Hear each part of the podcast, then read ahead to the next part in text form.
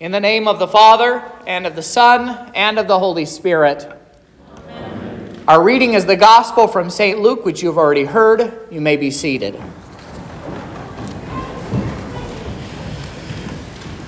On Friday, we left behind the Christmas season where we again contemplated, as we say in the Creed, the words, who Jesus, who came down from heaven, was incarnate by the Holy Spirit of the Virgin Mary, and was made man. It is certainly a joy to ponder this great mystery that was hidden from the foundation of the world, and now how it has been revealed in the sight of all people, both Jews and us Gentiles. The texts of Jesus' birth narrative remind us of who it is that gives children to parents. That it is the Lord God Himself who opens the womb of a woman. Christ was conceived without the aid of a man, and although men participated in every other conception in the history of humankind, the biblical testimony on this is clear. From Adam and Eve to Abraham and Sarah, to Jacob and his wives, to Zechariah and Elizabeth, down to us today, that it is God who gives children. The psalmist teaches us to pray, For you formed my inward parts, you knitted me together in my mother's womb. And again, Psalm 127 Behold, children are a heritage from the Lord, the fruit of the womb a reward. Today, we will see how the Lord God gave to Joseph and Mary the child Jesus, and how that teaches us about what it is to be parents to children. But also, we will see how children are to be towards their parents and their heavenly Father as well. So, first, let's look at what the Lord says of parents. Today, we only have a snapshot of the childhood of Jesus. 12 years old, his family has gone up to Jerusalem for the Passover, and we can presume that this happened every year. The gospel tells us that it was Jesus' custom to go to the synagogue on Sabbath and for the festivals. And Luke told us today that it was Joseph and Mary's custom going up to the temple for the Passover that sets this pattern for the life of Jesus. Now, although it is not within the power of parents to convert the hearts of our children, to cleanse them of sin, or even to keep them in God's grace, we can by our example and by the priorities that we set, show them a different path that leads them away from their Savior Jesus. We must be aware that the things that we prioritize, the things that we say are most important, not by our words, but also by our actions, will have an impact on our children. One day the Lord will ask of us, what did you do with the children that I gave into your care? Our first duty as parents, then, is to pray for our children, even before they are born. There have been so many studies that have come out in recent years that tell us that parents hear their children's or the, that children hear their parents' voices while they're even in the wombs of their mothers. And so this sh- should encourage us to pray out loud to sing hymns, to read scripture to them, even as they are developing in the womb. In this way, parents already begin to carry their children to Jesus as the parents brought their children to Jesus in the scriptures that he might lay his hands on them and bless them. Jesus is the one who says, Let the little children come to me and do not hinder them, for them for to them belongs the kingdom of God. In Luke's gospel, the word he uses for children is also the word that is used to describe even infants in the womb. That we can even carry them to our Savior Jesus. In our baptism, our Lord clothes our children with the promise of eternal life and the resurrection to everlasting life that comes from the forgiveness of sins that was won for them by Christ in his death. Baptism is a priority that God places upon parents because it is the power of God for salvation for the child. This is why it is essential that baptism not be delayed any longer than it needs to be, but that we apply those promises to the children as soon as we can. But baptism isn't the end of our duty as parents. We, like Joseph and Mary, ought to carry our children daily to the Lord. Our concern day and night ought to be for the salvation of their souls and should be constantly part of our praying. This includes spending time with our kids in God's Word, teaching them to pray, and singing hymns in the home so that the fear, love, and trust in God that we learn about in catechism from the first commandment begins to flow from parents to the children as it's mingled with their daily food and drink. Divine service and daily devotion in the home to God is in neglect in many churches today, and it is no, long, it is no wonder that our synod, broadly speaking, has a very low retention rate for children after confirmation. It's something like half of all of the kids in the Missouri Synod that are confirmed eventually fall away from the church and do not return. Instead, we should teach our children from the get go to sing joyfully I am baptized. I belong to Jesus, and Jesus belongs to me. My sins are forgiven. This cannot wait until we can send them to school or Sunday school, as if having a Christian school alone fulfills our duty as parents. We cannot simply wait until confirmation and say, well, now it's the pastor's job to teach our children the Christian faith. You parents are the first and primary teachers for your children when it comes to God's Word. Our small catechism even recognizes this. Above many of the sections in the catechism, you'll find these words as the head of the family should teach it in a simple way to his household. That means not Sunday school teachers, not pastors, not Christian day school teachers, but parents are indeed the first and most important teachers that our children have in the Christian faith. We must not be unfaithful in our stewardship of our children that God has given to us by simply passing them off to religious education and to the pastors when it's time for catechism. Now, I know that many of you also no longer have children in the home. If your children are not in church, I also know that there can be some guilt that has been associated with this. As a pastor, I've had to counsel many parents whose grown children are no longer in the church and to bring them comfort and peace with what God says. There's a desire sometimes to want to go back and maybe do something different. Do something that you didn't try before that maybe this time it would work. But you can't go back in time, unfortunately. But I will say that that desire to want to go and do something different in the past is evidence of a repentant heart. And so I have good news for those who bear this guilt. Your sins, which are many, are forgiven you. Christ Jesus has released you from all of your burdens of sin. And so that is why Christ comes to you today in his holy word to forgive you all your sins and the sins that you carry around in your soul.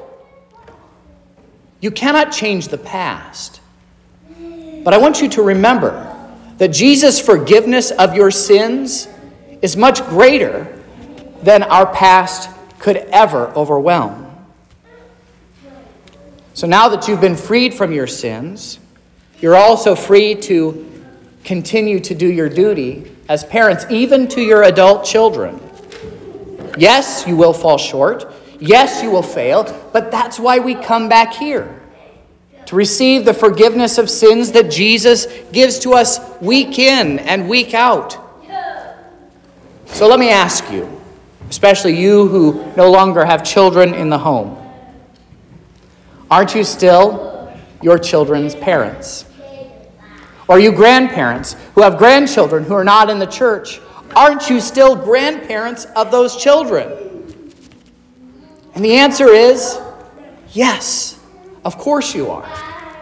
Nothing can dissolve that bond because it is God Himself who has established it. Remember, we said earlier that it is God who opens the womb and gives the gift of children. God has established that relationship with your children and grandchildren, and nothing can dissolve it. You can, even though your children are grown, still care for the spiritual well being of your children, even when they're not at home. And just as I encouraged you to pray before, that's the most important thing that you can do now. You can bring your children before the Lord in prayer. Pray that the Holy Spirit would enlighten their hearts and minds by the preaching of God's Word, even if it was the preaching of God's Word that they heard many years ago that they no longer are hearing on a week by week basis. People loved by God, God promises to hear your prayers, and He delights in answering them. You can also remind your children of their baptism. Earlier, I mentioned that you can teach your young children to joyfully sing that they are baptized, but this is something that you can do even for your adult children, too. When you remind them that they are baptized, you can remind them that they are baptized into the Christian faith. And that, rem- that, that means that they are God's beloved children. And even though they may not be in church, because they are God's children, that means that He still loves and cares for them even to this day. If your children went through confirmation, you can remind them of the vows that they made before God and before the congregation. At confirmation, we promise to continue to hear God's word and to receive his sacrament faithfully. We also promise that we will remain steadfast in the church and suffer all, even death, rather than to fall away from it. And finally, as parents, you can still speak to your children about the salvation that God has offered to them in His Son through the Word and through the sacraments. I say this by way of an encouragement. Years ago, back when I was a pastor in Iowa, I had a man who uh, had a son who had fallen away from the faith. And when I was talking with him, I encouraged him to speak to him about his faith with his, with his son and to encourage him to go back to church. He lived a couple of hours away from his parents. And after that conversation with his son, a new relationship began between the dad and his son, and they struck up this habit of calling each other once a week and spending some time in talking about God's Word and going through some portion of Scripture together.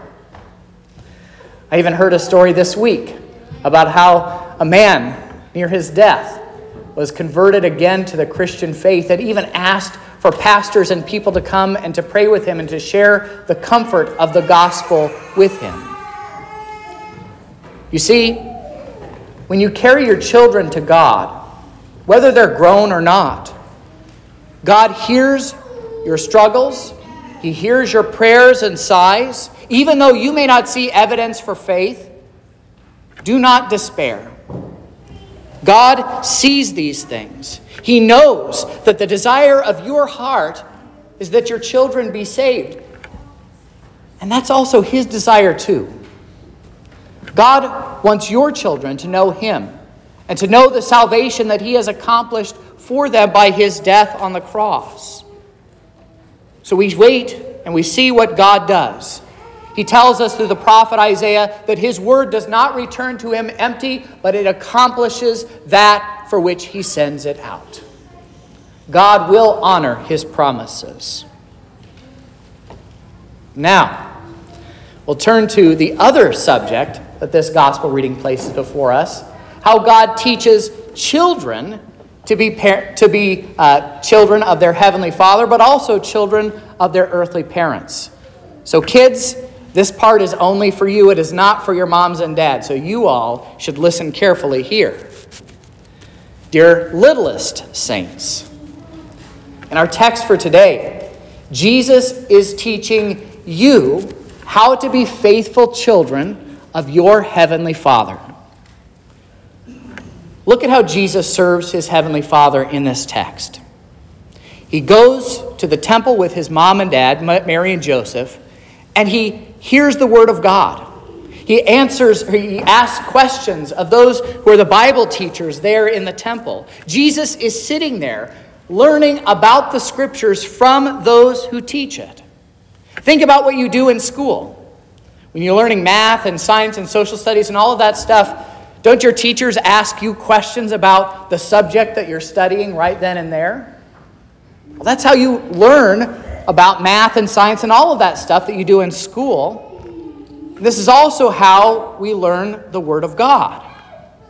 Math and science and all of that stuff is going to help you get a job one day. But when you ask questions and you learn about the Word of God in church or from your mom and dad or from your grandparents, this is how God is teaching you about Himself and about the salvation that He has won for you and that you will one day see with your own eyes when you enter into His kingdom. Hearing God's Word is the way Jesus serves His Heavenly Father here, and that's how you can also serve your Heavenly Father as well. Now, the other thing you littlest saints can do for your, uh, to do as Jesus does here is to listen to and obey your parents. This is an important part of your life right now. God gives everyone a job. I have a job, Mrs. McKinley has a job, your parents and your grandparents, they all had jobs. Well, your job right now is to listen to what your parents have to say to you. Jesus does this first by doing everything God the Father tells him to do. He didn't have to do these things, but he wanted to because he wanted to please his heavenly Father.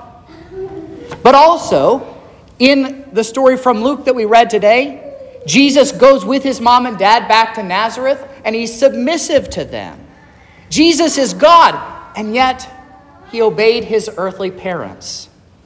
He didn't have to do these things, but he did out of his love for them, but also for you as well. And in this, he shows his love for his heavenly Father. So when you learn God's word in church or Sunday school or in school, and you listen to your parents, you're doing as Jesus did, and that's pleasing both to your heavenly Father, but also to your earthly parents as well. Some of you may have already studied some of the commandments. You remember the fourth commandment is honor your father and your mother. God has put this in his commandments because it is an essential thing. It is something that makes him happy with us. He even makes a promise with it. He says that when we honor our father and mother, it will go well with us and we'll live long in the land. But the most important thing that you littlest saints can do is to see how Jesus came as a little child. And in our text for today, we see him as a 12 year old boy. And that shows us that Jesus didn't just come for grown ups. Jesus is not just for adults. Jesus is not a Savior just for grown ups. He is a Savior for grown ups, but He's not just a Savior for grown ups. That Jesus has come to forgive your sins as well. His love for you will never fail, it will never go away, and He's going to watch over you all the days of your life. And one day, He's going to bring you into His heavenly kingdom. So remember, you are baptized, and the body and blood that were broken and given and shed for you that your mom and dad come up here to eat and drink for the forgiveness of their sins? That's for you too. That Jesus has come to give his life for you, that you would have everlasting life. In Jesus' name. And now the peace of God, which passes all understanding, keep your hearts and minds through faith in Christ Jesus our Lord.